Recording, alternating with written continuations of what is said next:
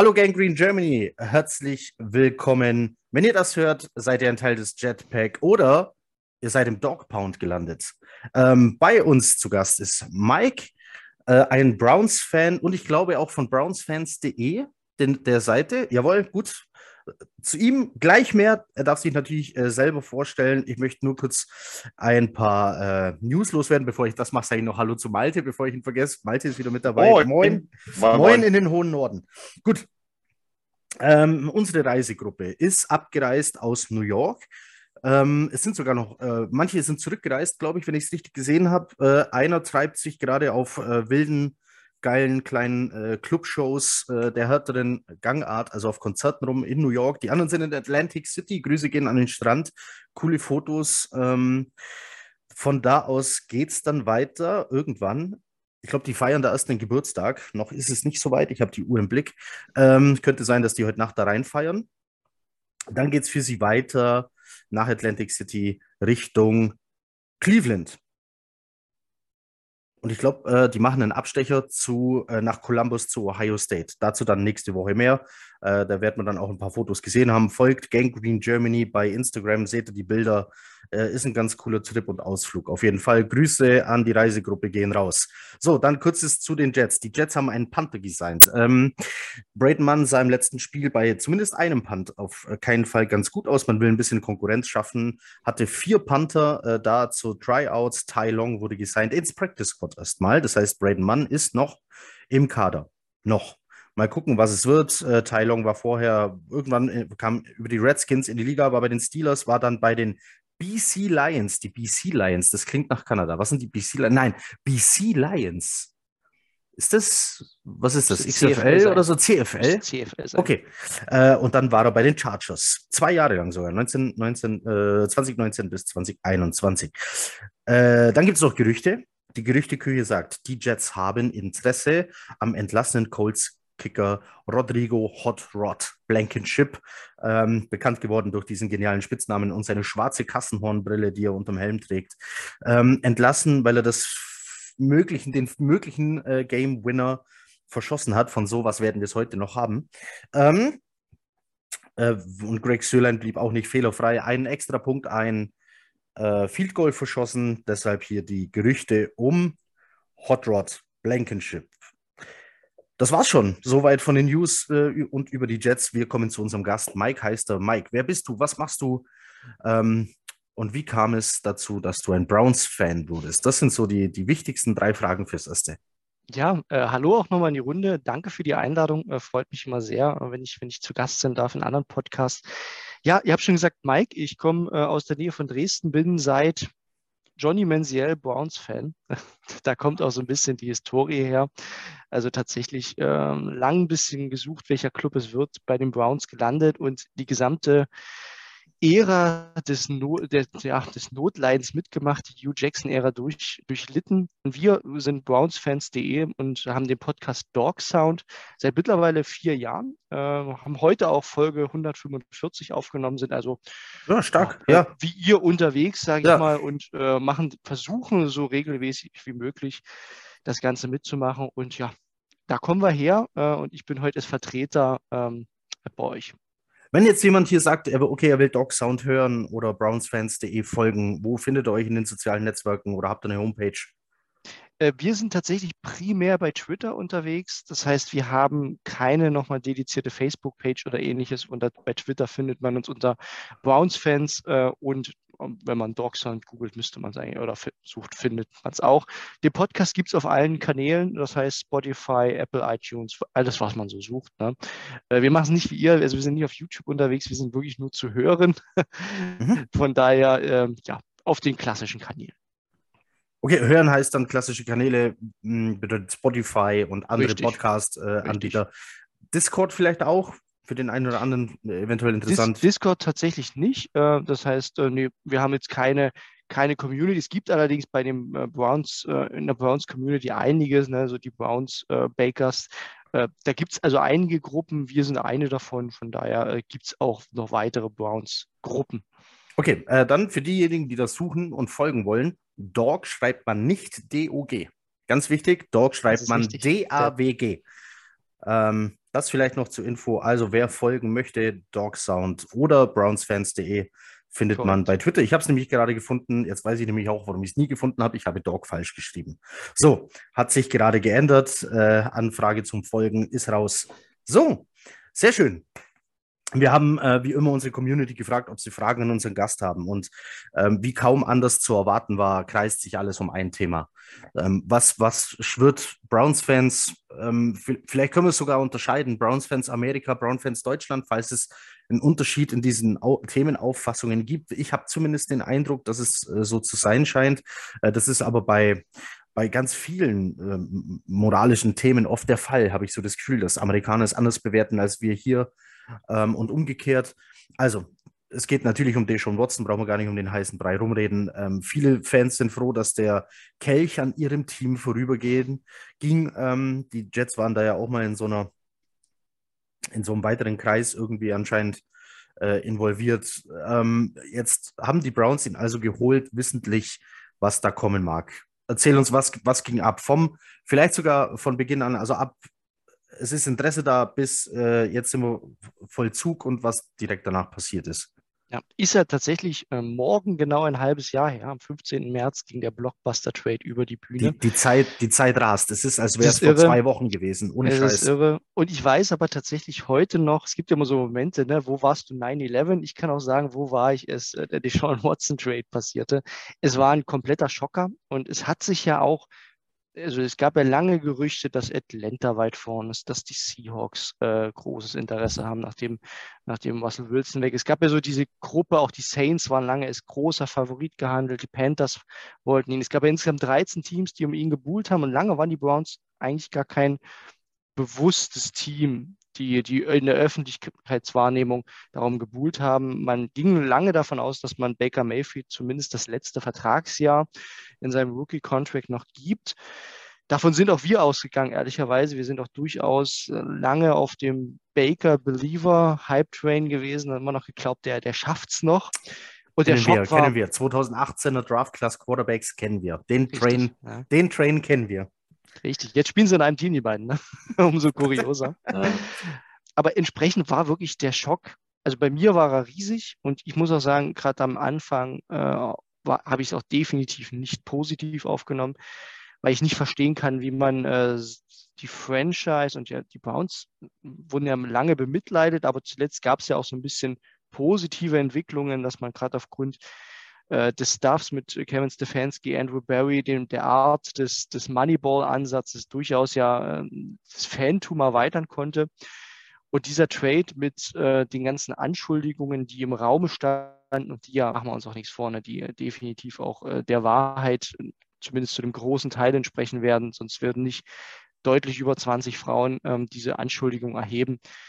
Das ist hart. Äh, und gerade auch in der deutschen Community, das kann ich auch sagen, gab es natürlich eine massive Disruption. Wir haben auch, kann ich auch sagen, in unserer engeren Gruppe, die, die Browns-Fans.de und den Dogs haben wir auch wirklich Austritte gehabt, äh, ganz äh, liebgewonnene Freunde und Kollegen, die gesagt haben, ich kann das nicht mehr vereinbaren mit, mit meinen Moralvorstellungen. Und jeder musste da so ein Stück weit seine Entscheidung treffen. Wie gehe ich damit um? Sage ich jetzt, ich bin kein Browns-Fan mehr, weil dieser Trade einfach nicht meinen Vorstellungen entspricht, trenne ich Sportliches von, äh, von eben dieser Moralgrenze. Und genau diese zwei Lager gibt es. Und äh, ich persönlich kann für mich nur sprechen. Ich sage, ich verurteile all das natürlich aufs Schärfste. Ich finde das auch in der Bestrafung habe ich mich tatsächlich lange äh, dafür geäußert, dass man deutlich länger hätte sperren müssen und auch härter im finanziellen, aber auch in Bezug auf eine Therapie. Das ist ja dann zum Teil noch, hat das ja zumindest noch geklappt, aber auch nicht ganz konsequent. Ich versuche aber trotzdem so ein Stück weit einfach die sportliche Seele und die Faszination für die Browns statt Cleveland ähm, weiterzunehmen, auch mit der Argumentation. Und da kann jeder anderer Meinung sein, dass Moral in der NFL ein ganz schwieriges Thema ist, in ganz vielen Bereichen. Ne? Wo, wo macht, wo trennt man es? Die Browns haben auch Kareem Hunt aufs Roster genommen, da redet heute auch keiner mehr drüber. Ähm, andere Bestrafungen wie ne, der, der Wettskandal um, äh, um den, äh, um den äh, Falcons. Ridley, ja. Calvin Ridley. Ne, 100, 100 Dollar aufs eigene Team. Na, ein, also ganz, ein Jahr weg. Äh, also es, gibt, es gibt ja in der NFL keine einheitliche Richtlinie und ich, ich bin dann für mich zum Schluss gekommen, das ist mein Hobby, meine Leidenschaft und ich folge trotzdem den Browns weiter. Und ich habe jetzt an Spieltag 1 war die bizarre Situation, um es abzuschließen. Ich habe mich wirklich gefragt, wie, wie erlebst du es dann, wenn das erste Spiel jetzt wieder ist? Bist du so dabei wie im letzten Jahr? ich kann tatsächlich sagen, also ich war es, ja, gerade auch mit dem dramatischen Finish. Ähm, das kommt dann wieder. Es wird nochmal was anderes, wenn die Sean Watson das erste Mal das Feld betritt. Das wird nochmal sehr merkwürdig. Ja. Und es könnte nochmal so ein Wendepunkt werden, aber ich habe für mich gemerkt, okay, die Browns sind trotzdem weiter meine Franchise. Ist das, ähm, ist das ein Heimspiel oder ein Auswärtsspiel? Wenn, wenn, der aufs also, Feld, wenn der aufs Feld wir, läuft. Wir werden, ähm, also wir werden gegen die Texans erstes Spiel, wenn wenn es so bleibt mit den ganzen Bedingungen, wird es in Houston sein. Also okay, also für, für, okay, das heißt Browns auswärts. Boah, ja. okay, stelle ich mir Publikumsreaktion auch noch heftig vor, wenn der aufs Feld läuft. Vor ähm, allem bei seinem alten Team mit ja, ja, den genau. ganzen ja, Abschieden. Ja. Das wird, das wird hart. Malte, hast du jemals darüber nachgedacht, wie du reagieren würdest, wenn jetzt schon Watson oder muss ja nicht schon Watson sein, äh, ne, machen wir es hypothetisch, wenn so jemand mit ähnlicher Historie oder Vorwürfen bei den Jets landet. Kann ja auch in also Zukunft so, passieren. Muss ja nicht der letzte, also, der letzte, äh, der letzte Spieler sein, bei dem sowas passiert.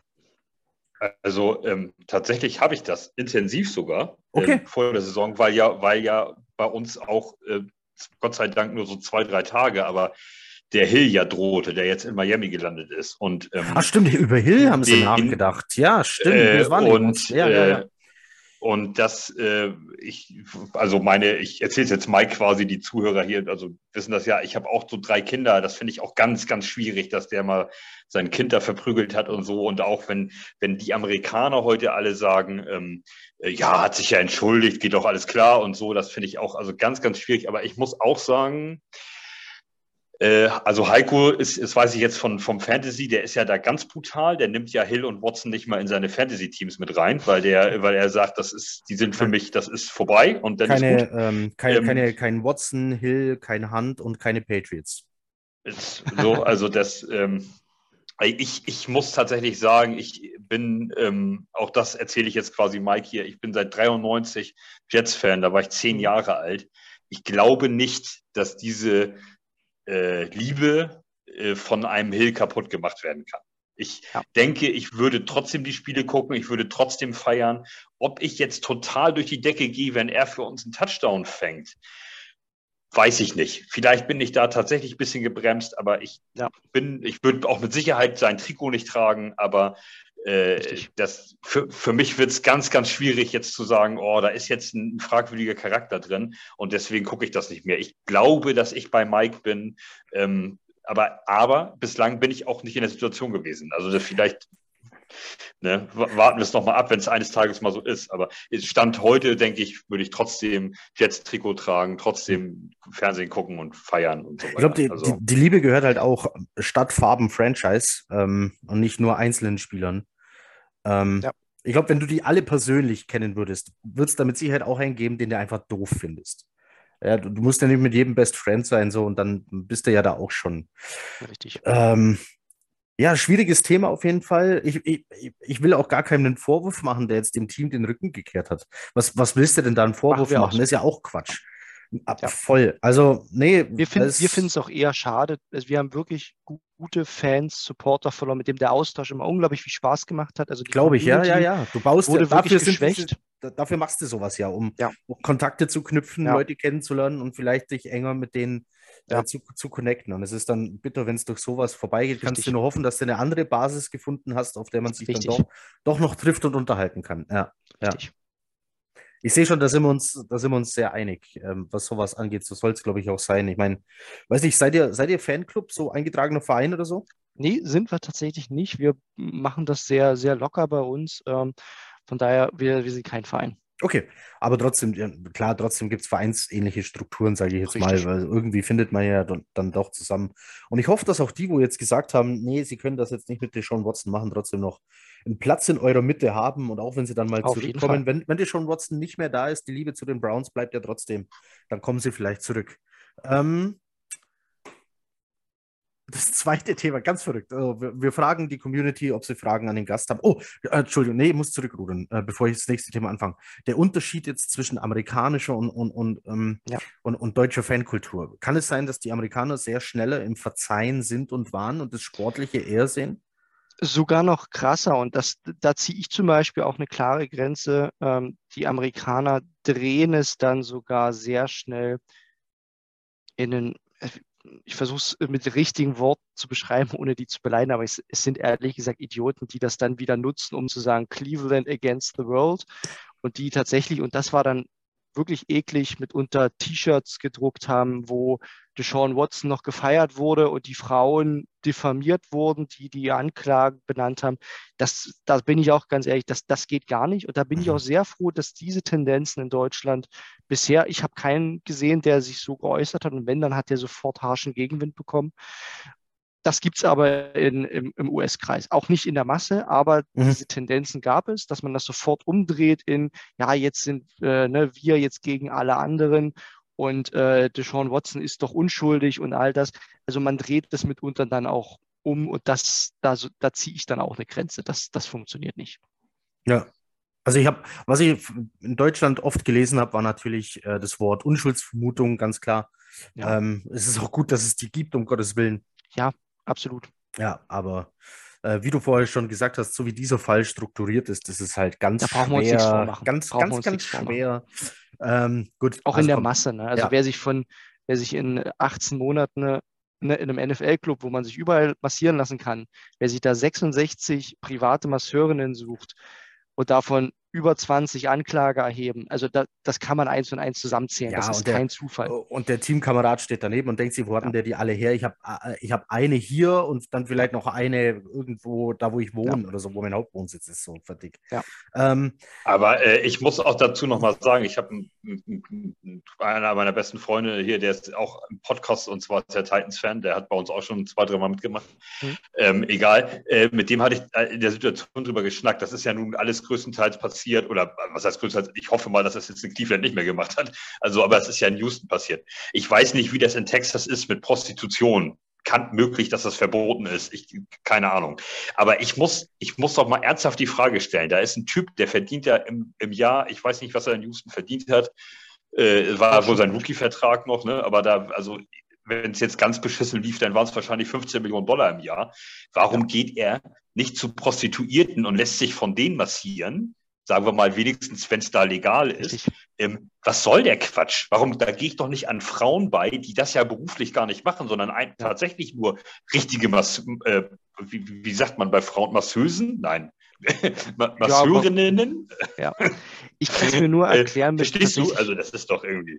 Ich kann es mir nur tatsächlich mit einer Art Persönlichkeitsstörung erklären und bin deswegen ja auch der klaren Meinung, eine Rehabilitation muss erlaubt sein. Der Mensch ist jetzt nicht 80, ne, sondern der soll ja auch in die Gesellschaft und in Strukturen zurückgeführt werden. Er soll die Möglichkeit haben, ne, Dinge auch wieder gut zu machen. Ähm, aber das muss mit einer Therapie verbunden sein. Man kann nicht sagen, ähm, du bist jetzt quasi normal, hast einen Fehler gemacht, wie jetzt mal, ich bin über die rote Ampel gefahren, zahlst dein Bußgeld. Ich finde tatsächlich, das ist kein normales Verhalten, wie du es schon sagst. Ne? Das mhm.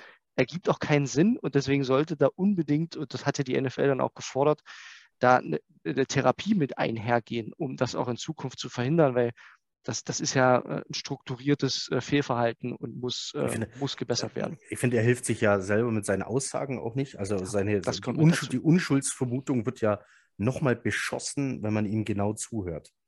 So, ich war das nicht, aber Entschuldigung an alle. So, was jetzt? Ähm, ich habe nichts falsch gemacht, ich muss nicht in Therapie, aber hier, ich zahle das. So, Warum verteidigst du dich da nicht weiter aufs Blut? Also, ja, keine Ahnung. Also die Aussagen, die da getätigt wurden, von Seiten der Browns, von Seiten Deshaun Watson, das, das war eine Katastrophe. Auch von gerade der Owner, der hat sich auch keinen Gefallen getan. Ich sage immer wieder, ich will den auch nicht mehr im Fernsehen sehen. Der, der mag Milliardär sein, aber hat äh, kein Geschäftsgefühl, kein hm. Gefühl für Medien. Das war eine Katastrophe. Oh, das Problem haben wir gerade mit Jets Coach der braucht auch ein Medientraining, vor allem in New York mit diesem Haifischbecken. Ähm, wir, haben eine, wir haben zweite Fragen bekommen äh, an dich. Äh, die gingen um eine andere Person, nicht Sean Watson, sondern die zweitmeisten Fragen hatten zu tun mit eurem neuen, äh, mit eurer neuen Rasenbemalung. Es geht um Brownie, den Elf.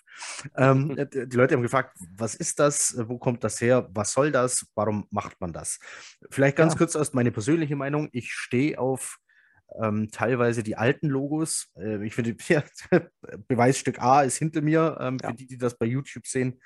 Ähm, ich mochte es auch noch, als die Chargers noch kein Blitz waren, sondern noch ein Pferd. Ähm, wer es nicht weiß, war mal so. Und deswegen kenne ich äh, den Elf natürlich als Alternative. Heute sagt man Alternate Logo. Früher war es das, ich glaube, das normale Logo, oder? Brownie, der das, Elf, ist das war eins der ersten Logos, also das erste historische Logo, bevor der Helm etabliert wurde. Mhm. Und daher, äh, ich verstehe auch, eine Rich Eisen war ja ganz empört oder verwirrt, was, was da passiert, ging ja auch ein bisschen rund. Die Browns-Fans, also man muss ja dazu sagen, das war ja tatsächlich einfach ein demokratisches Vorgehen. Die Browns haben gesagt, ihr entscheidet, wie das angemalt wird und die Fans haben sich entschieden. Also es war tatsächlich ah, so, okay. es war eine, einfach eine Umfrage, die die Browns über den gesamten Sommer haben laufen lassen. Man hatte vier Auswahlmöglichkeiten mit Helm und die Endzonenbemalung und das war der Favorit und sogar relativ deutlicher Favorit. Es war nicht so mit einem halben Prozent. Äh, der Elf war der klare Favorit und ich glaube, am ehesten ging es dann noch um die Endzonenbemalung. Aber Fans haben entschieden. Ich, ich glaube, wenn ich, also sehen wir an, ich wäre Browns-Fan, mein Favorit wäre, glaube ich, immer alles, was mit Hund zu tun hat.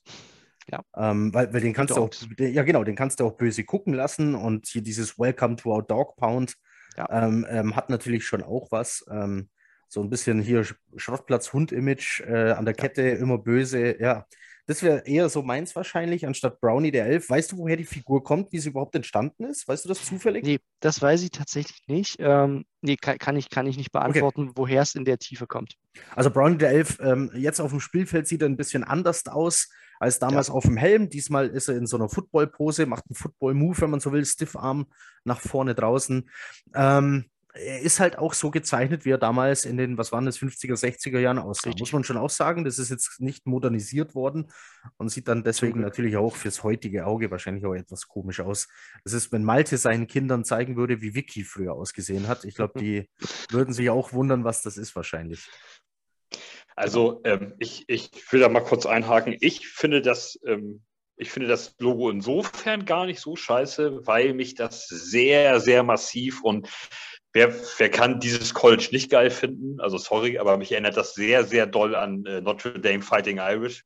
Und äh, die haben auch eine geile Figur einfach, die mit ihren Fäusten da so steht. Und ähm, ja, deswegen, also ich finde es gar nicht so dumm. Ich finde es jetzt im Moment, ich habe es noch nicht gesehen im Fernsehen, äh, also nur auf Bildern hier, da fand ich, das ist irgendwie ein bisschen groß. Also das ist, ist so. Ist ein bisschen groß geworden, ja. Es ist sehr groß, ist, ja, kommt ja. mir das so vor. Es ist nicht ähm, nur in der Mitte vom Feld so ein Ding. Es nee, ist nee. wirklich groß. Ich glaube, das liegt so ein äh, bisschen wahrscheinlich auch an der Form, weil wenn man es kleiner macht, erkennt könnte ich mir vorstellen, erkennt man es auch einfach nicht so gut, ich glaub, so dann die Gestik. Hast, dann hast du als ja. jemand, der das malen soll, wahrscheinlich auch ein Problem. Also Richtig, dann, kriegst ne, dann ist es Details einfach, ja, ja, ja, ja, ja. dann ist es, ich vermute, das hängt so ein bisschen daran. Ich bin selber gespannt am Sonntag, wie es dann so im Live-Eindruck nochmal ist, wenn die Spieler über den Elfen hinweglaufen. Äh, ja, aber witzige Story. Ich war auch erstaunt, was das für eine Welle gemacht hat. Hätte ich, ich nicht damit gerechnet, weil ich mir dachte, ja, war halt eine Abstimmung und jetzt hat man halt draufgemalt äh, und weiter geht's. Ne? Also bei uns gab es natürlich auch Stimmen, die gesagt haben, äh, sieht aber scheiße aus oder so. Ja. Aber ich weiß nicht, ich habe ich habe da einfach Herz für alte Logos oder alte Alternate-Logos und so weiter. Deshalb aber ich meine, du kannst bei Designs, das ist, also ich meine, wir, wir prügeln uns hier quasi täglich in den WhatsApp und Facebook und Instagram-Gruppen und so über weiter. T-Shirts, Trikots, über, äh, über, über ja. unsere Trikots, die jetzt neu, also du kannst es nie allen recht machen. Richtig. Irgendwie haben immer zwei irgendwie, also egal. Äh, ich ich, ich finde es ich find's irgendwie ganz charmant, weil mich das an, an Notre Dame erinnert und das finde ich, das Logo finde ich super geil, diese Figur. Ähm, vor allem, weil die ja auch quasi unverändert ist seit 60 Jahren. Ähm, genau. Äh, und ja, also das, deswegen, ich, ich finde es so ganz charmant. Ich habe im ersten Moment auch gedacht, um Gottes Willen, und dann die Größe, das sind halt so ein paar Faktoren, die ich jetzt auch nicht so mega abfeiere, aber ähm, ja, ach Gott, ich, vor allem, wir müssen es jetzt einmal sehen. Ich weiß nicht, so häufig spielen wir nicht gegen die Browns. Ja, eben. Ähm, also, wir können, ich, ich kann damit leben. ja, okay. ähm, wir kommen, äh, ähm, wir fangen jetzt mal an mit, äh, wie das Team der Browns jetzt so zustande kam, wie es heute steht. Diese Verpflichtung von Deshaun Watson überschattet da ganz schön viel. Kannst du uns einen kurzen Überriss über die Offseason geben? Wer wurde geholt? Wer ist verloren gegangen in der Free Agency? Ja. Ähm, bist du zufrieden beim Draft? So ganz, einen ganz schnellen, kurzen Überblick, damit man mal so die wichtigsten Namen wieder mal gehört hat, damit man weiß, wer hier am Sonntag eigentlich noch so auf dem Platz steht, wo man sich dann dachte, war der nicht vorher da und da? So, das wäre so. Genau, also nach der äh, etwas enttäuschenden oder sogar ziemlich enttäuschenden äh, Saison letztes Jahr war man sich nicht ganz sicher, wie, wie intensiv man die Free Agency angeht. Ähm, gleichzeitig hatte man natürlich schon ein recht teures Roster.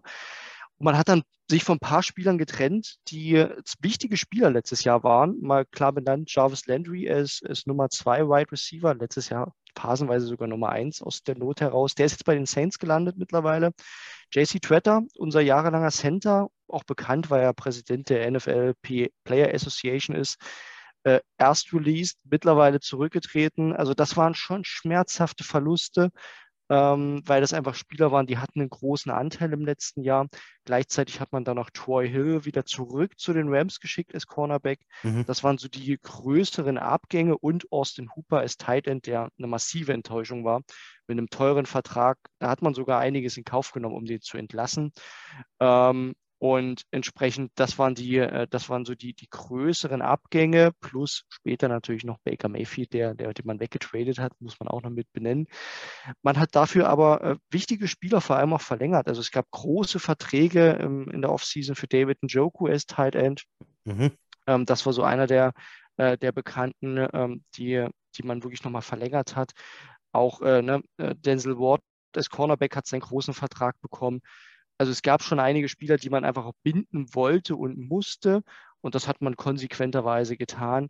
Gleichzeitig, ähm, wenn, ich, wenn ich dann nochmal zurückschaue, was so passiert ist, ich glaube, der schönste Move, über den ich mich am meisten gefreut habe, das war keine Free Agency-Verpflichtung, sondern das war äh, Mary Cooper, den man von den Dallas Cowboys für fast mhm. nichts geholt hat, für einen Fünft- und Sechstrunden-Pick. Wahnsinn, ja. Also, ja. Das ist wirklich günstig. Äh, man hat dann noch so ein paar kleinere Trades gemacht, also Mac Wills gegen Chase Winovich von den Patriots getradet, Kevin Bryan ist Defensive Tackle äh, von den Jaguars geholt. Und äh, ja, das war es dann tatsächlich schon äh, in der Free Agency. Viel mehr an großen, bekannten Spielern ist da nicht passiert, außer, doch einen habe ich vergessen, Jacoby Brissett, denn das ist jetzt unser Quarterback in der ja. Zwischenzeit. Vorher den Colts. hat man Genau, den hat man fünf Tage nach, äh, nach dem Watson-Trade verpflichtet. Ich denke ja auch schon in der Voraussicht, dass er wahrscheinlich gesperrt wird. Ähm, das heißt, genau vorher bei den Colts gewesen und ist jetzt äh, Starting Quarterback, solange Watson draußen ist. Also die, die Free, Free Agency war eigentlich geprägt eher durch den Blockbuster-Trade natürlich mhm. für Watson und den starken Trade von Cooper. In der Free Agency selbst hat man eher Roleplayer geholt, äh, versucht, die wichtigen Spieler intern zu verlängern das war also hier der klare Fokus und im, ja, im Draft mussten wir lange warten. Wir haben nämlich äh, weder in der ersten noch in der zweiten Runde jemanden geholt. Also genau, die Picks gehen für, für sowas dann eben. Richtig. Ja. Beziehungsweise wir hatten einen Zweitrunden-Pick, sind aber raus aus der zweiten Runde äh, getradet, um noch ein bisschen, ja, einfach weiteres Kapital zu holen. Und im Draft ähm, haben wir dann zunächst die Cornerback-Position im, im, Slot adressiert, beziehungsweise mittlerweile auch teilweise outside. Martin Emerson, Mississippi State, mhm. der jetzt auch direkt startet, ähm, weil Greedy Williams wieder mal verletzt ist und richtig gut ausgesehen hat. Also da kann man sich nicht beschweren. Mein Lieblingspick, der jetzt im ersten Spiel noch nicht so auffällig war, war David Bell, Purdue Wide Receiver. Mhm einfach wirklich so ein Draft-Crush von mir. Ja, der ist nicht so schnell, nicht der Superathlet, aber richtig, richtig guter Wide Receiver aus War das, meiner Sicht. Äh, ich versuche gerade wieder meine Namen mit meinen äh, mit Notizen und äh, in Podcasts gehörten äh, äh, Takes übereinander zu bringen. Jetzt pass auf, mhm. wenn ich mich richtig erinnere, hat man von Bell gesagt, der fängt dir jeden Ball, bei dem er eigentlich gar keine Chance hätte, ihn zu fangen. Dafür droppt ja. er halt auch mal die leichten Dinger. War das Bell? Der, nee, der also quasi. Die, ja, es gab ein paar, paar Concentration Drops, aber generell ja. hat er halt unglaubliche Hände und holt dir wirklich Catches. Und dazu, finde ich, hat er ein mega Gespür für, für Freiräume. Gerade in Zone Coverage holt er dir wirklich viel raus.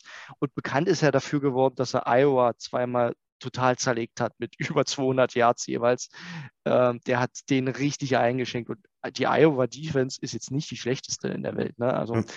Da, da, da ist er so ein bisschen bekannt geworden und äh, einfach ein Spieler, den ich mich im Draft-Prozess äh, richtig verliebt hatte, sehr happy war, als die Browns ihn äh, dann äh, mit Pick 99 geholt haben. Also, äh, ich, wenn ich jetzt zusammenfassen darf, bist du mit der, mit der Off-Season nahezu komplett zufrieden. Also klar, da gibt es Abgänge, denen man hinterher weint, das ist ganz klar.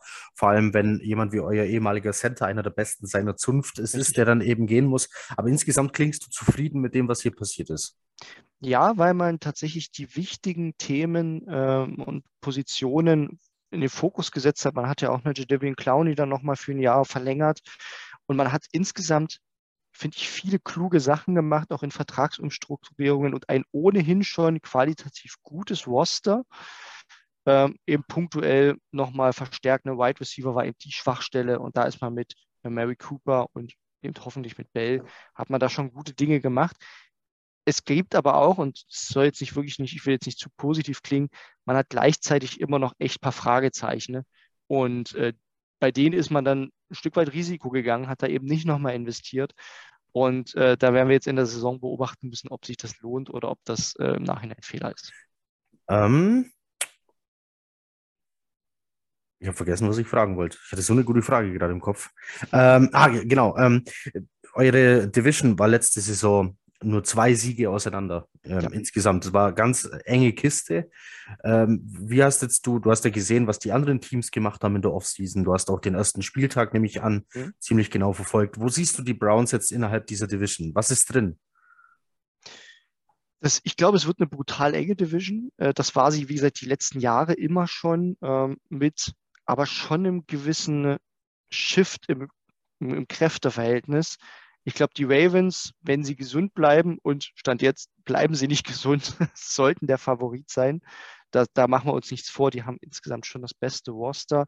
Bei den Bengals bin ich ehrlich klar, die, die waren einfach im Super Bowl. Die waren aber auch bis Spieltag, ich glaube, bis zur 15. Woche waren die Vierter in der Division. Also, also für uns hat es nicht gereicht.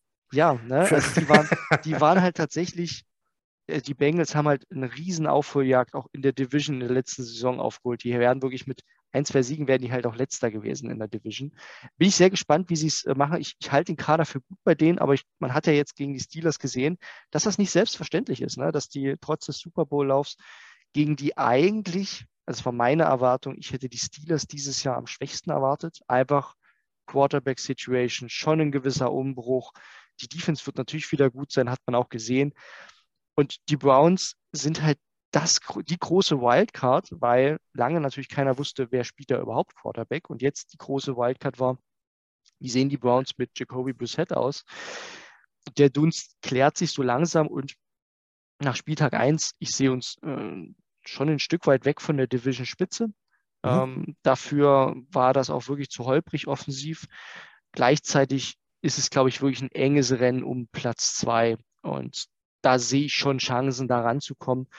Ich denke, die Ravens sind wirklich eine, ein gutes Stück vorn und danach wird es eben zwischen Browns, Bengals und Steelers jetzt doch ein, ein sehr enges Rennen. Mhm.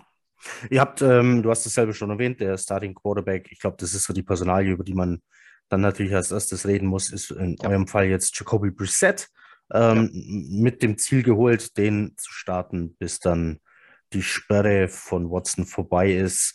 Ähm, das erste Spiel war schon eine enge Kiste gegen eine letztes Jahr doch starke Defense insgesamt der Panthers mit äh, neuer Offense. Es ging gleich gegen Baker Mayfield, ähm, ein alter Bekannter, den natürlich dann auch die ganze Defense entsprechend kennt. Äh, enge Kiste am Schluss entschieden durch den gedrafteten Rookie-Kicker York. Aus wie viel Yards waren es, hatte das Ding da reingehört? 58. Ich glaube, 58 Yards ist für einen Rookie-Kicker ja. natürlich schon. Ähm, also eine knappe Kiste dann doch. Jetzt wartet auf euch eine ähm, Defense mit den Jets, die tatsächlich gute Zahlen aufgelegt hat, auch mhm. wenn es das Ergebnis äh, gar nicht so vermuten lässt, aber eine entsprechend schwächere Offense. Lass uns also über Stärken und Schwächen der jeweiligen Teams reden. Wenn jetzt, wenn jetzt, ich frage mal Malte zuerst, ähm, Malte, wenn ich jetzt sage, Browns größte Schwäche, fällt dir auf Anhieb was ein? Mich würde nämlich interessieren, also, ob Mike es dann genauso sieht oder äh, sagt, als jemand, der sich intensiv mit dem Team beschäftigt, dass es eigentlich woanders liegt. Also meine offensichtlich größte Schwäche ist natürlich, äh, deswegen hatte ich sie, ich weiß gar nicht mehr, wo ich die Browns gerankt hatte.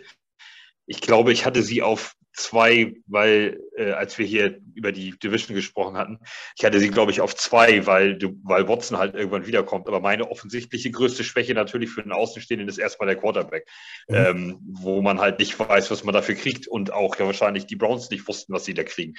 Ähm, jetzt habe ich tatsächlich nur ein paar Ausschnitte gesehen und im, im, wenn ich jetzt uns unser Defense-Spiel gegen die Ravens angucke, wie wir uns da verhalten haben, mit, mit zwei, drei katastrophalen individuellen Fehlern, vor allem auf der Safety-Position.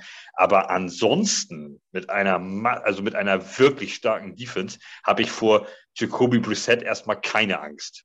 Ähm, das, ich denke schon, dass wir, dass wir ihm eher Angst und Schrecken machen können mit unserer, mit unserer Front vorne. Ähm, Quinnen Williams hat ein, hat ein Monsterspiel gemacht. Ähm, wir haben Carl Lawson, den kennt ihr eigentlich wahrscheinlich ganz gut. Ähm, Jermaine Johnson auf der anderen Seite, äh, wenn er startet, das weiß ich jetzt nicht, ob, wer auf der anderen Seite Edge ist, aber ähm, ja, ja gut, es ist, es ist nicht, es wird nicht schlechter, äh, ob, ob da Johnson steht oder John Franklin Myers. Ja, und wir haben vor allem ja zwei Cornerbacks auf den Außenpositionen, die ähm, kombiniert einen Pass für acht Yards zugelassen haben und das gegen Baltimore, die ja mit äh, Bateman kommen. Der hat zwar einen tiefen Touchdown gefangen, aber das war halt die Mitte, das war eben der ja. Safety. Also für mich ist die offensichtliche Schwäche der Quarterback und ich denke, da sollten wir den Hebel ansetzen. Also die Defense muss so performen, mindestens so performen wie gegen die Ravens und dann kriegen wir eben, wie Mike das ja auch sagte, mit, mit, die, mit einer holprigen Offense gegen, die, gegen Carolina sich durchs Spiel ge, gehumpelt haben, hm. kriegen wir vielleicht unsere Chancen. Ja? Das also so, als Außenstehender, der die Browns natürlich jetzt also, nicht. Äh, für, für, diejenigen, für, für, diejenigen, die das bei YouTube sehen, äh, die haben gesehen, was ich gesehen habe, nämlich das Nicken von Mike, als es so Preset ging. Also, äh, du scheinst hier zuzustimmen, wenn es eine Schwäche im Team gibt. Lass uns anders anfangen. Du hast vorher schon gesagt, es gibt Fragezeichen. Und für mich, um das vielleicht noch zu Preset zu ergänzen, gibt es die in, in mehreren Positionsgruppen, aber es sind nur einzelne. Ähm, zum Beispiel, ah, wie nehme ich denn? Genau, in eurer O-Line, da steht halt kein äh, äh, Tretter mehr ähm, in der Mitte. So, da steht jetzt, wie heißt der? Pocic. Ja, Ethan Pocic, ehemals genau. Seahawks, ja. Ja, ähm, das wäre jetzt sowas, wo ich sagen würde, okay, das ist auf jeden Fall eine Schwächung zu dem, was vorher da war. Ähm, oder auch auf Tackle. Ähm, dann Defensive Tackle kann ich nicht einschätzen, muss ich sagen. Über die Außen, die sind über jeden Zweifel, glaube ich, erstmal erhaben. Ähm, eure Linebacker sind furchtbar gut bewertet bei Pro Football Focus, weiß ich also auch nicht. Äh, deswegen, also es sind, wenn überhaupt, dann nur so kleine Teile, ähm, aber Preset dann doch als die größte. Ich würde es tatsächlich differenzieren äh, in Offense und Defense, weil das sind wirklich bei den Browns einfach zwei sehr aktuell sehr unterschiedliche Paar Schuhe. Und in der Offense, äh, Malte, gebe ich dir wirklich recht. Brissett war nicht gut, auch nach PFF Nummer 29 Quarterback von 32 jetzt am, in Woche 1. Das war zu langsam. Er hat einfach keinen guten Arm. Er hat häufig freie Receiver. Gerade Mary Cooper hat er drei, vier Mal für große Plays einfach übersehen oder nicht getroffen. Das war nicht gut. Ähm, er kann, glaube ich, trotzdem ein Game Manager werden. Problem ist es eben in Kombination, dass die Browns zumindest auch in der Wahrnehmung der Gegner kein gutes Receiver-Core haben. Ähm, also mal ein Beispiel, die Panthers äh, sind, haben über 30 Prozent Cover One und Man gegen uns gespielt. Die hatten einfach keinen Respekt vor unseren Receivern. Und am Ende muss man sagen, durchaus zu Recht. Also es war jetzt, äh, war jetzt keine Glanzleistung. Donovan Peoples-Jones war noch der Beste. Mary Cooper wurde eben häufig einfach nicht angeworfen. David Njoku nur einen Target bekommen. Ja, damit lehrst du einer Defense auch nicht das Fürchten. Das, ist, das muss klar sein. Guck, guckt ähm, Preset gar nicht in die Richtungen oder, oder waren die tatsächlich so zugestellt? Zum Teil hat er einfach die Field Vision nicht gehabt, sich die freien Routes gesehen äh, an der Stelle. Und ein, zwei Mal hat er ihn gesehen, aber nicht getroffen. Und einmal Glück gehabt, ne, da war es dann eine PI, die mitkam, sonst wäre es abgefangen worden also es war wirklich, es war keine gute Leistung in der Kombi. Gleichzeitig auch die Receiver haben sich nicht konstant freigelaufen. Also diese Kombi ist eben schwierig und wenn der Gegner dann auch sagt, äh, ja, testet uns und, ähm, und ich denke, das werden die Jets auch machen, äh, weil die, die Panthers haben es schon ein bisschen vorgemacht, wie es geht. Dann wird es halt äh, durchaus schwer übers Passing-Game. Was egal ist, wenn die Browns wieder so phänomenal, phänomenal laufen. Denn hm, dazu für, zu den Stärken gleich. Ja, kommen wir gleich noch, ne? deswegen noch bei den äh, Schwächen zu bleiben. Die Line war, war an sich okay. Da wir hatten eher das Phänomen, dass der eigentlich gute Left Tackle enttäuschend war und Pocic in der Mitte war okay. Also der, okay. der, der wird dir ohnehin nichts rausreißen, aber der hat halt auch wahrscheinlich die beiden besten, das beste Guard-Duo um sich herum mit Betonio und äh, White Teller war macht, der beste Guard der Liga. Weißt du, wer die Protection Calls macht? Macht trotzdem er die als Center? Oder kommen das die vielleicht trotzdem, sogar von, von, von Teller? Das kann ich dir im Detail nicht sagen. Ich glaube, in Woche 1 äh, kamen die von Betonio, äh, meines okay, Wissens ja, ja, nach. Aber äh, ich glaube, es soll schon mit, mittelfristig auf Pocic gehen. Eigentlich war ja Nick Harris eingeplant bis zu seinem Achillessehnenriss, äh, äh Quatsch, Kreuzbandriss war es bei ihm. Ähm, von daher, ja, er ist halt auch frisch dabei, muss man sagen. Ähm, schon, schon ein bisschen Luxusprobleme, oder? Auf ja. eurer O-Line. Also ihr, ihr die Line potenziell, potenziell von den Namen her, letzte Saison hat man schon gesagt, oh komm, das ist das potenzielle ja. Top 5 Line. Äh, hat dann, glaube ich, auch sogar entsprechend abgeschlossen, meine ich Top 10, oder? In den Top Rankings 10, aber nicht Top 5, weil ja. aber auch tatsächlich lange Zeit, also Jack Conklin hat ja, ja, ja, ja. Ähm, die lange Verletzung, ist auch immer noch nicht ganz zurück, wird wahrscheinlich gegen euch auch noch fehlen. Also man vermutet, dass man ihn noch raushält, obwohl er trainiert, mhm. äh, noch ein bisschen auf Sicherheit geht und gleichzeitig äh, waren viele Verletzungen da und die Line ist aber insgesamt auch mit einem tollen O-Line-Coach einfach eine gut gecoachte Unit, die wenig, die wenig ganz brutal, die wenig schlechte Spiele hat. Es gibt mal durchschnittliche Spiele, aber es gab wirklich in den letzten zwei Jahren wenige wirklich schlechte Spiele der Line. Malte, ist dir aufgefallen, dass als man über Preset geredet hat, das irgendwie nach Flecko klang? Ja, total. Field, wollte eigentlich Field Vision nicht getroffen, Receiver mal nicht frei. Aber ich habe gesehen, Flecko war Nummer 12 laut PFF in der NFL jetzt in der Woche 1. Es war also, ganz, ganz verrückt. Die Jets, die Jets, der konnte den Ball bewegen von, ähm, von der Field Position, die die Jets bekommen haben. Das war dann meistens so um die 20, 25 Yard Linie da, bis knapp über die Mitte. Und dann war Ende. Das heißt, er hat den Ball konstant bewegt. Er hat auch mehr Passing Yards als Lamar Jackson. Ja. Äh, die Jets hatten noch mehr Rushing Yards als die Ravens. Also diese Statistiken haben die Jets angeführt. Mehr First Downs, mehr Yards in ja. Passing, mehr Yards in Rushing. Aber das bringt dir halt nichts, wenn du nie bis ans Ende des Felds kommst, weil da willst du ja eigentlich hin. Aber so weit sind die Jets nie gekommen.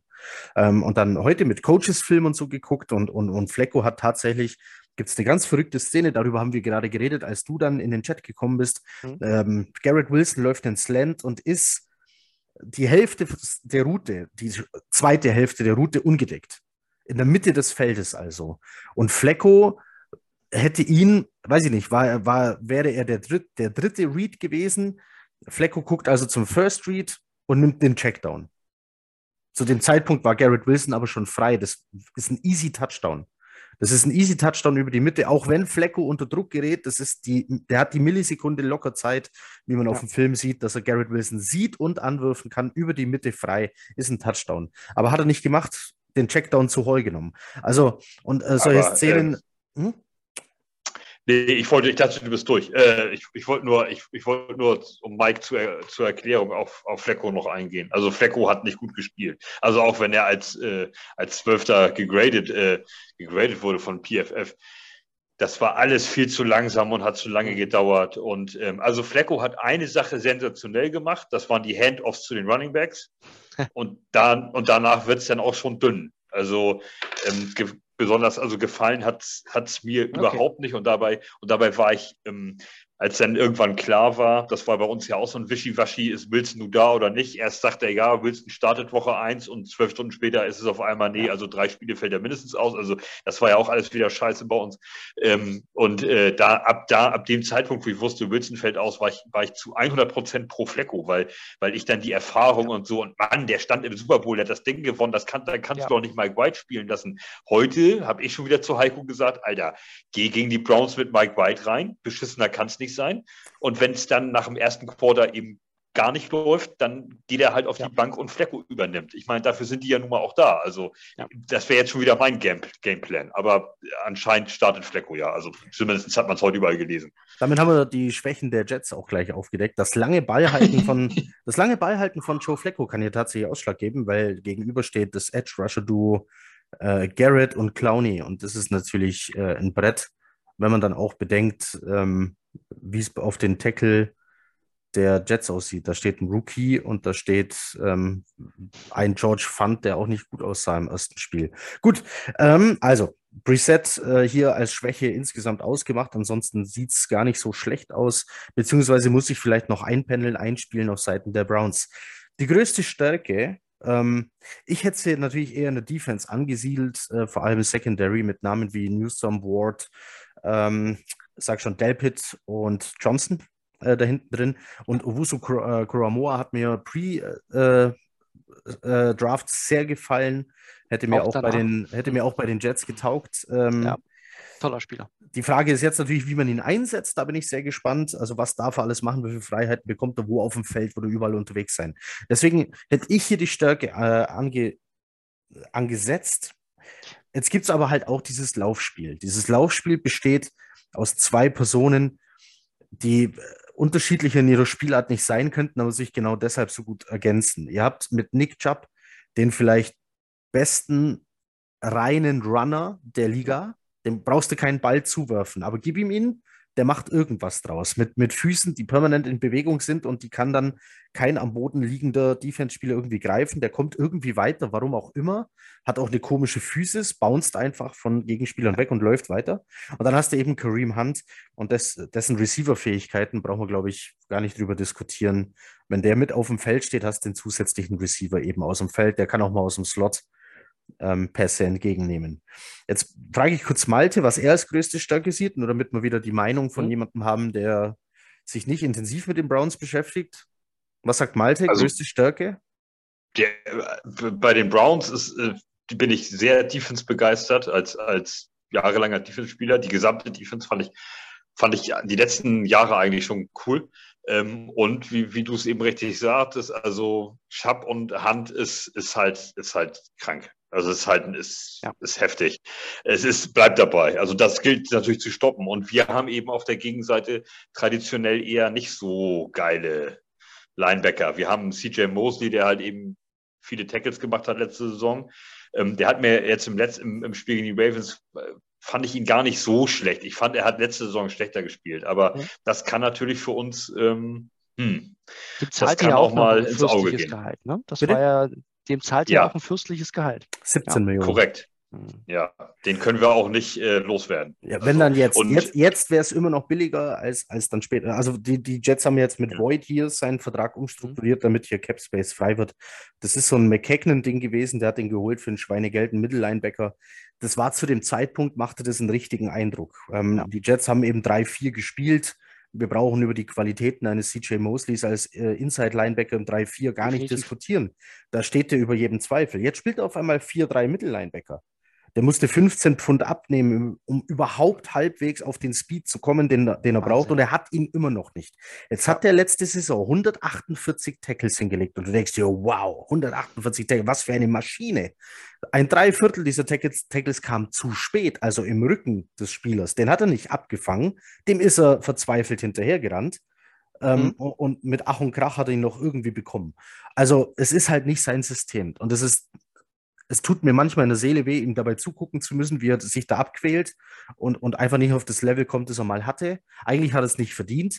Gleichzeitig stecken beide in dieser Scheiße, also die Jets mhm. und CJ Mosley. Er fühlt sich wohl in New York, er mag das Team, er, er mag die Atmosphäre, er ist gern da und er hat auch Bock auf die Herausforderung. Also das hat er von sich alleine gemacht. 15 Pfund abspecken und, und anders trainieren und mehr Speed ja. generieren. War alles seine Idee.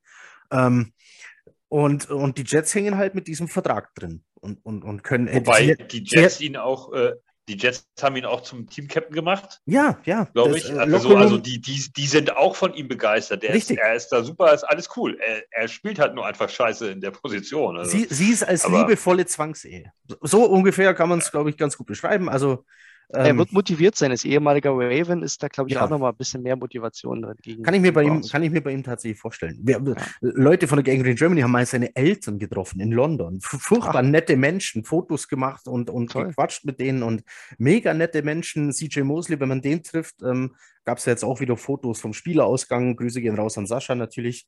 Ähm, mega netter Typ ist das einfach. Also ich habe ihn auch gern in New York, aber er gehört halt eigentlich nicht in dieses System und eigentlich ja. sollte er zum glücklich werden wieder in den 3-4. Aber okay.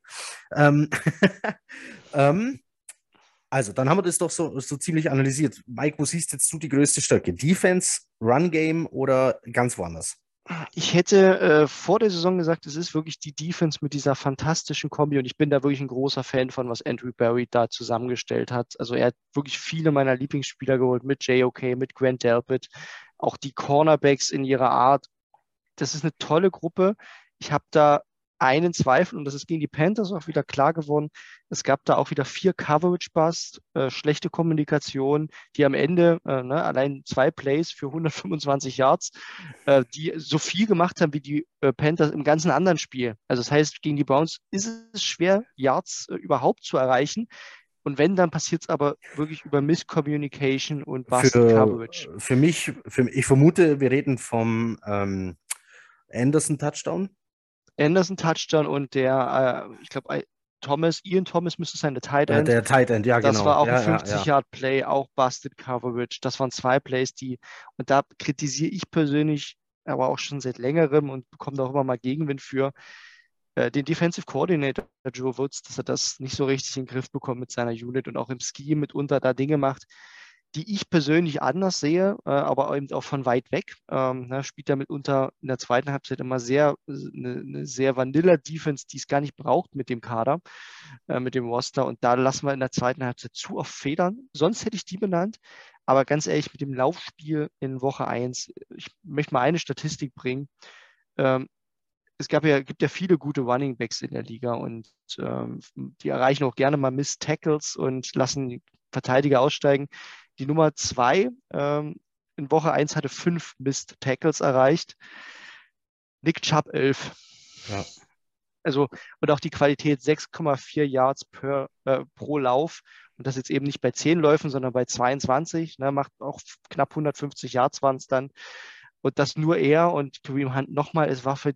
Und es gab auch wieder diese Kombination. Und das, da wird Kevin Stefanski auch wunderbar kreativ. Wir haben äh, Kareem Hunt als Fullback gesehen, um dann Defenses äh, in Goal-Line-Situations zu verwirren. Hat auch funktioniert, zu Touchdowns geführt. Du kannst mit den beiden einfach kreativ werden. Du kannst Hunt auch mal dann in den Slot spielen lassen und als Receiver aufstellen. Das ist, glaube ich, für Defenses ganz schwer, dieses äh, zweiköpfige Monster in den Griff zu bekommen, weil du nicht weißt, was du von dem bekommst.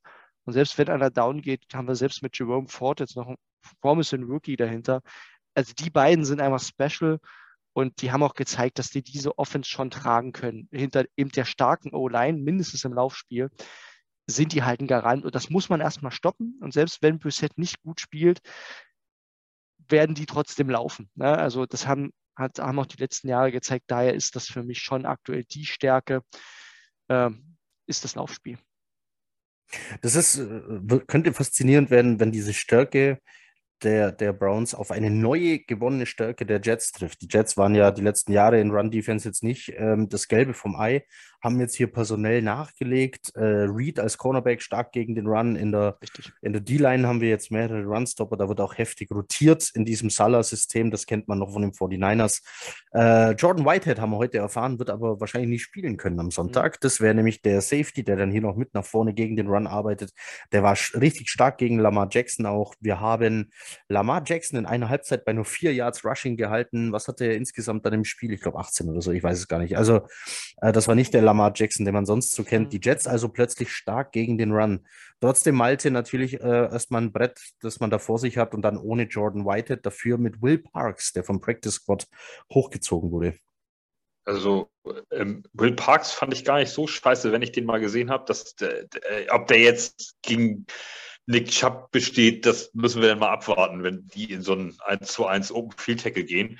Ähm, das werden wir dann sehen, wenn es soweit ist. Aber also erstmal ähm, Ashton Davis und Markus Joyner haben, haben, Ashton Davis hat jetzt nicht gespielt, zumindest nicht, dass ich es mitgekriegt hätte, ähm, gegen die Ravens und äh, Markus Joyner hat halt ja mehr Fehler produziert als irgendwas anderes. Also insofern, ein, ein ähm, sensationelles äh, äh Pro Football Focus äh, Rating von 29. also das, das war böse.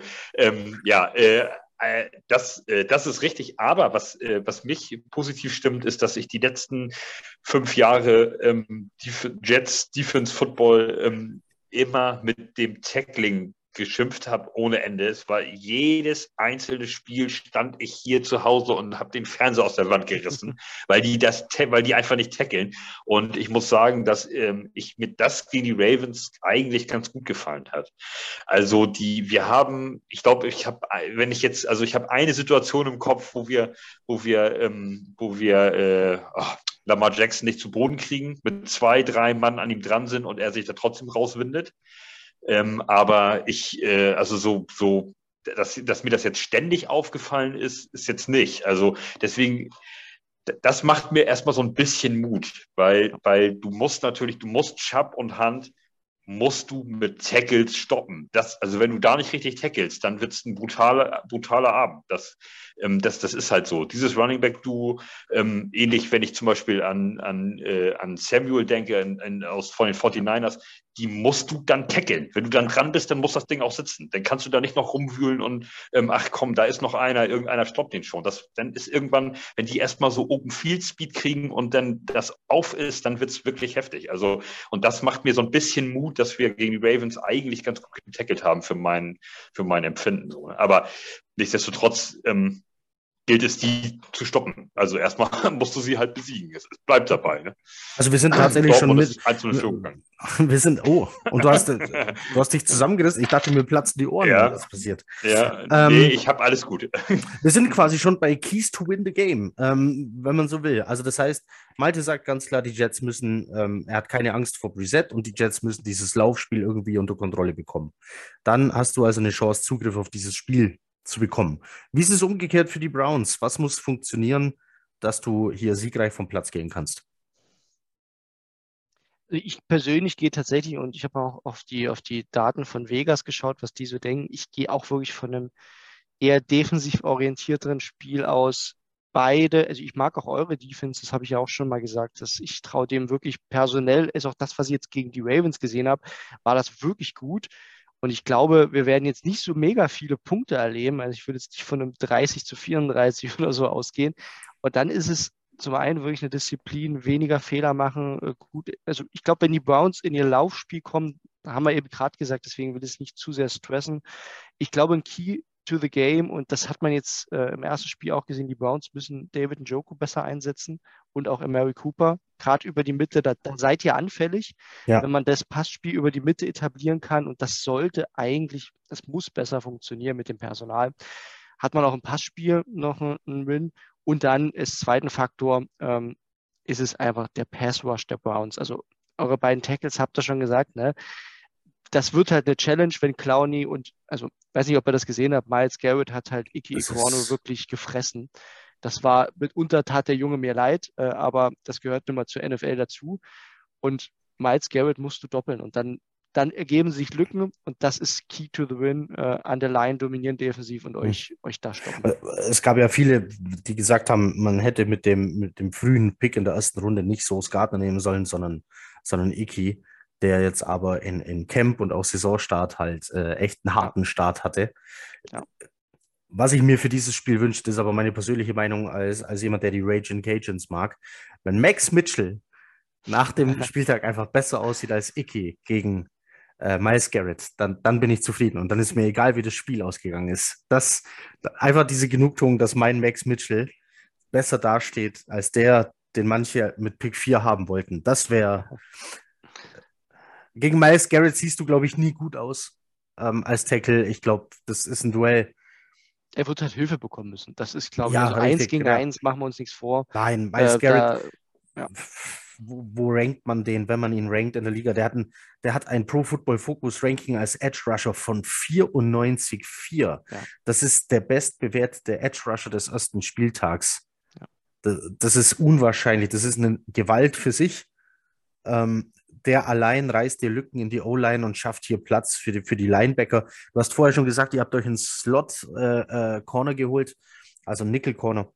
Ähm, wenn ihr 4-3 spielt, sind es Nickel-Sets meistens oder sind es drei Linebacker? Wir spielen immer weniger 4-3. Das heißt, es ist schon, also jetzt Martin Emerson hatte auch äh, knapp 50 Prozent Snaps als, äh, als Linebacker. Mittlerweile mit auch, mitunter spielen wir auch mit drei Safeties. Ronnie Harrison hatte auch relevante Snap-Anteile. Also ihr, ihr gehört auch zu, sehr variabel. Ihr, ihr gehört auch zu denen, die gerne mal inzwischen einen Linebacker durch einen Safety ersetzen. Also wer es noch nie mitbekommen hat, das kommt langsam in der NFL immer weiter auf. Äh, ganz weit vorne sind hier Teams wie die Patriots, die teilweise mit nur einem Linebacker auf dem Feld stehen, alles andere sind Safeties. Ähm, die ja. machen das ganz verrückt äh, mit großem Erfolg letzte Saison und auch, auch wenn sie jetzt nicht gut aussahen gegen die Dolphins, ähm, trotzdem äh, war das eine gefährliche Defense wieder. Ja. Ähm, die Colts, einer davon ist ja auch äh, JOK, ne, Jeremiah Kaumoa, der eh so ein Hybrid ist, ja. der den Browns Linebacker spielt. Also das, das liebe ich ja auch daran, die sind halt so variabel, dass eigentlich die Offense immer Schwierigkeiten zu sehen hat, wer nimmt jetzt welche Rolle ein. Da ist man wirklich sehr flexibel eingestellt. Ich, ich merke hier wieder Parallelen äh, zu den Jets mit dem Unterschied, dass ihr insgesamt im, im Linebacker-Bereich wahrscheinlich besser aufgestellt sind, personell als die Jets und mit Kuramoa halt eher einen Hybridspieler habt. Aber auch hier gibt es wieder Parallelen. Sehr gespannt, wenn sowas aufeinander prallt wie oft man jetzt gehört hat, dass es hier die Situationen irgendwie ähnlich sind. Ja, ein sehr interessanter Ausblick. Ähm, wir haben noch. Ich habe noch eine Frage. Ja, ich selbstverständlich. Eine, ich habe ich hab eine Frage an Mike. Wenn du jetzt mal so über den, über den Roster gehst von den New York Jets, Offense, Defense, scheißegal, Kicker meinetwegen, ähm, gibt es so einen Spieler, wo du, wo du so sagst, so, oh, vor, dem habe ich Angst?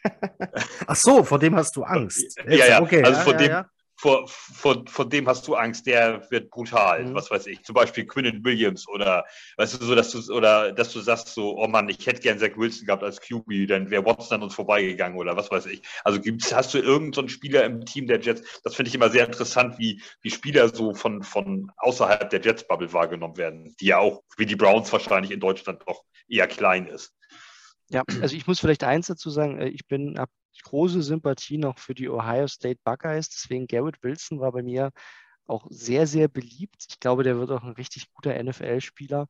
Gleichzeitig aber, ne, wenn ich das jetzt wieder, von dem habe ich halt weniger Angst, weil die Browns Cornerbacks auch richtig mhm. gut sind. Und wenn ich jetzt Stärken gegen Schwächen lehne, du hast ihn tatsächlich gerade benannt, dann ist es Quinnen Williams gegen unsere, also wenn er wirklich gegenüber dem Center mehr oder weniger steht, gegen Ethan Pocic, dann braucht er auch Hilfe von, äh, von einem der Guards. Das ist die Stelle, wo ich sage, ja, da, da müssen wir drauf schauen, weil der ist einfach eine Macht äh, in der Interior. Äh, dann ist es der Spieler tatsächlich. Ja, okay, okay. Ich, ich dachte schon, Malte klaut mir die Frage. Wir haben nämlich eine Frage, die wir jedem Gast äh, stellen.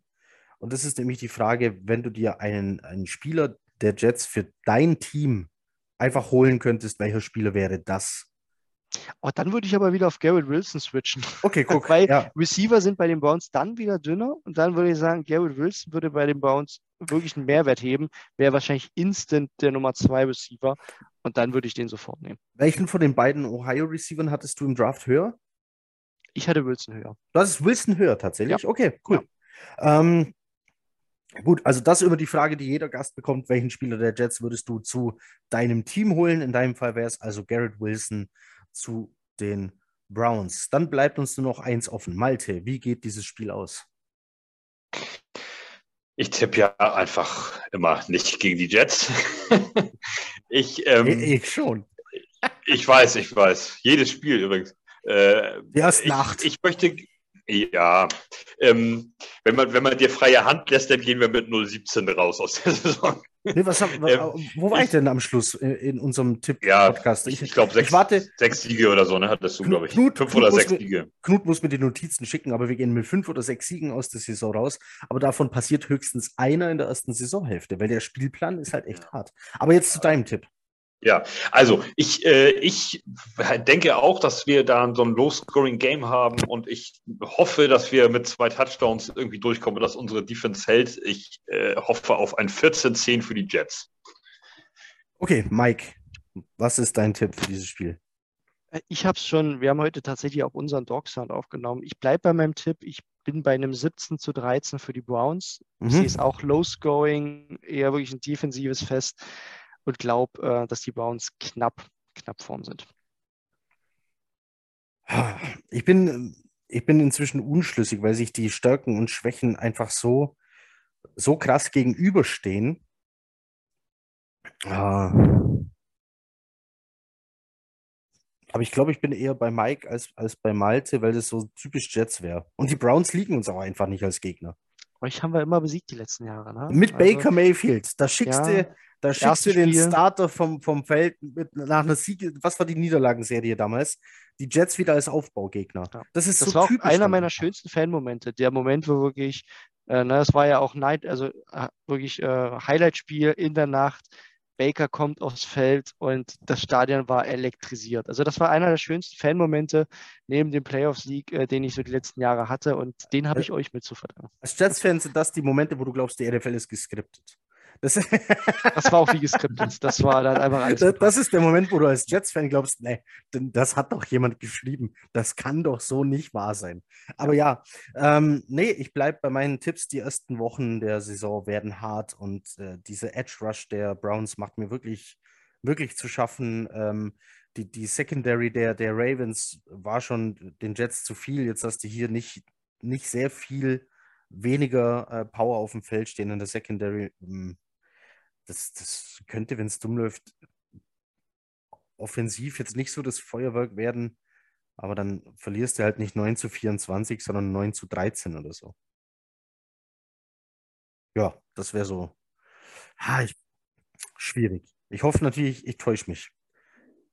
Bin immer glücklich, wenn ich mich täusche. Ähm, ja, Mike, vielen Dank, dass du da warst. Ich glaube, wir haben ganz Sehr viele, ganz viele äh, tolle, auch neue Eindrücke von den Cleveland Browns bekommen. Ähm, sag im Dog Sound bitte Grüße an die ganze Browns Community. Ähm, wir, wir fühlen euch. Ähm, das ist wirklich.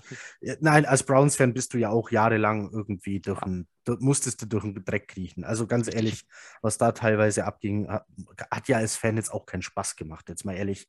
Trotzdem, äh, Stadion, wenn man das gesehen hat, der Eindruck vom Fernseher war immer voll. Deswegen Ja. halte ich immer ganz viel von der Browns Fan-Community. Äh, bewahrt euch das.